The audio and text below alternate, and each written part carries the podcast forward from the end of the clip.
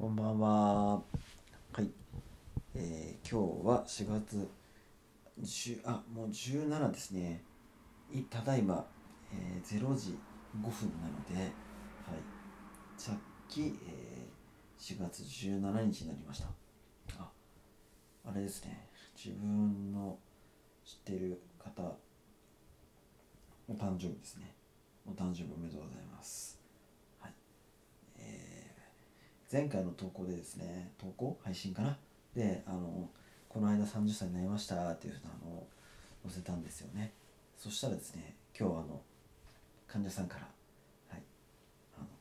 の誕生日おめでとうございますっていうふうな、はい、聞いてますっていうふうな形でお声掛けいただきました。ありがとうございます、はいえー、誕生日おめでとうございますと言ってほしかったような投稿だったんじゃないかと、ちょっとなんかあのなんか無理やりだったかなとかって思ったりしたんですが、はいえー、そんな前回の投稿の後ですね、すぐあの次はですね、あ、最近こんなことあったからそれについて話そうって思ってたのがあったんですけど、なんだかんだそこからまたちょっと日にち空いちゃいましたが、えっとですね、皆さん栗せんって知ってますかね。栗せんってあの栗せんべいっていうやつなんですけどね、そういうお菓子があって、あのー、イメージはあれですね、日本茶とかにあのつけてこう食べるみたいな、はい、そんな食べ方するようなやつなんですけど、はい、まあ、栗せんべいって調べてもらうとね、あ、なんとなくこれ見たことあるなっていうのが出てくるんじゃないかと思うんですけど、僕栗せんべい結構好きなんですよ。でですね、あのー僕の中の栗せんべいの、まあ、こだわりみたいなところがあってですね、えーとまあ、小麦粉使ってない栗せんべいが好きなんですよ、うん、どれもそうなのかもしれないけど、なんとなくあどなんか何種類かあってこれが好きだなと思ってた時に見比べて、あ、小麦粉入ってないのかみたいな思ったことがあったような記憶があるので、おそらくそうだったんじゃないかなと思うんですけど、今までですね、僕があ好きだなと思ってたのは保坂の栗せんって確かそういう名前だったと思うんですけど、それがすごい好きだったんですよ。なんですが、つい先日ですね、あの山梨から来られてる患者さんからですね、あのなんかお土産をいただいて、それが多分松月堂なのか松月庵なのかなんだっけな、あの漢字のとこ覚え忘れちゃいましたけど、山梨の結構有名な お, あのお菓子屋さん、あの松に月って書いて、多分松月庵だったか松月屋さんなのか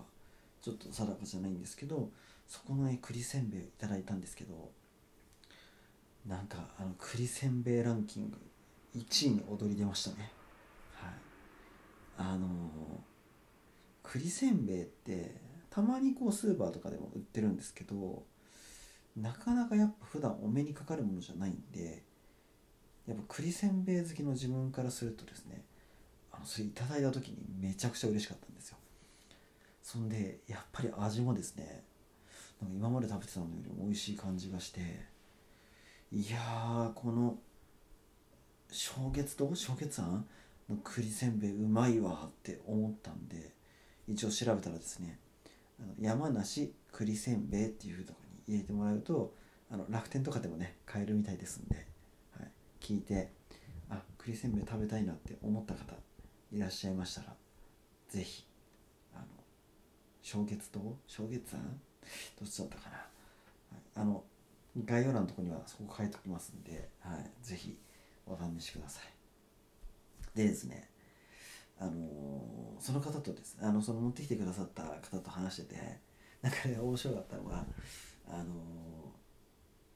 信玄餅ってあるじゃないですか、うん、その方にですね、山梨県 の, あのお土産で信玄餅っていうのがあるんですけどっていうふうなことをその方お話しされたんですよ。なんですかね、こう信玄餅って山梨県のお土産としてメジャーすぎて、なんか信玄餅が山梨県のお土産だっていうふうに説明されたことが今まで一回もなくって、ななんかねそれがとっても新鮮だったんですよね、うん、なんかそんなことも含めてあのとっても印象的なあのお心遣いで、はい、お土産をいただいて、そのね栗せんが本当に美味しかったなっていう、そんな話でした。でね、ちょっと気になるのは、今まで僕が好きだなと思ってた栗せんべいって穂坂の栗せんっていう名前だったはずなんですよ。なんですけどね、その正月堂かな正月庵の栗せん の, その検品、なんかよくお菓子って紙が書いてあって検品者誰々みたいな、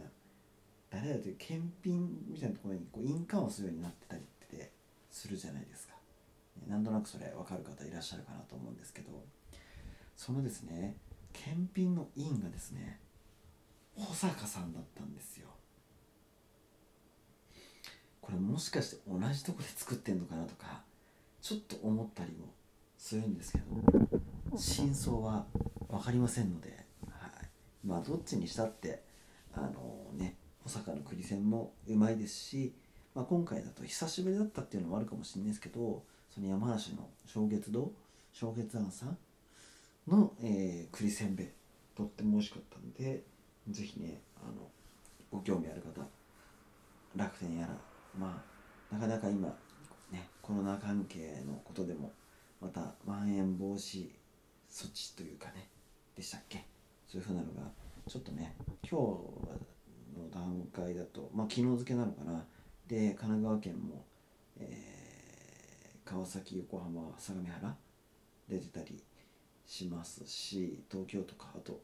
ちょこちょこそういうのが出てたりするので、やっぱりねちょっとそういう風に外出はっていうので気にされる方も多いかなっていう風な気もするんですけど、はい、やっぱそういうお土産屋さんも大変じゃないかなと思うんですよね。なのでまあちょっと今こういう事態が、えー、落ち着いてきたら何かね山梨の方に行ったりっていうことがある方はぜひその際にお買い求めいただければなと思いますし、えーね、今すぐでもオンラインで注文できるはずですので、はい、気になった方はぜひ食べてみてあのどんな感じだったかっていう感想を教えてください、はい。えー、僕はですねやっぱりあの緑茶と合わせる派ですね、うん、なんですけどまあとか言いつつそうですねコーヒーでも食べたし紅茶でも食べましたけど、うん、どっちかというと栗せんべいはあったかい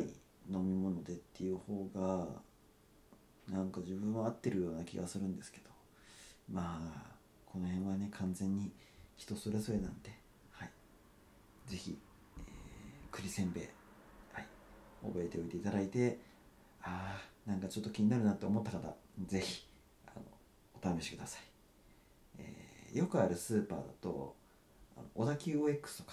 あの多分置いてると思いますんで、はい、ぜひ気になった方栗せんべい試してみてください、はい、では今日はこれでおしまいです、はい。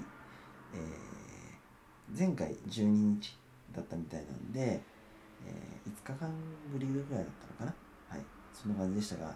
えー、また、えー、可能であればコンスタントに上げていきたいと思いますので、ぜひ次回もよろしくお願いします。はい、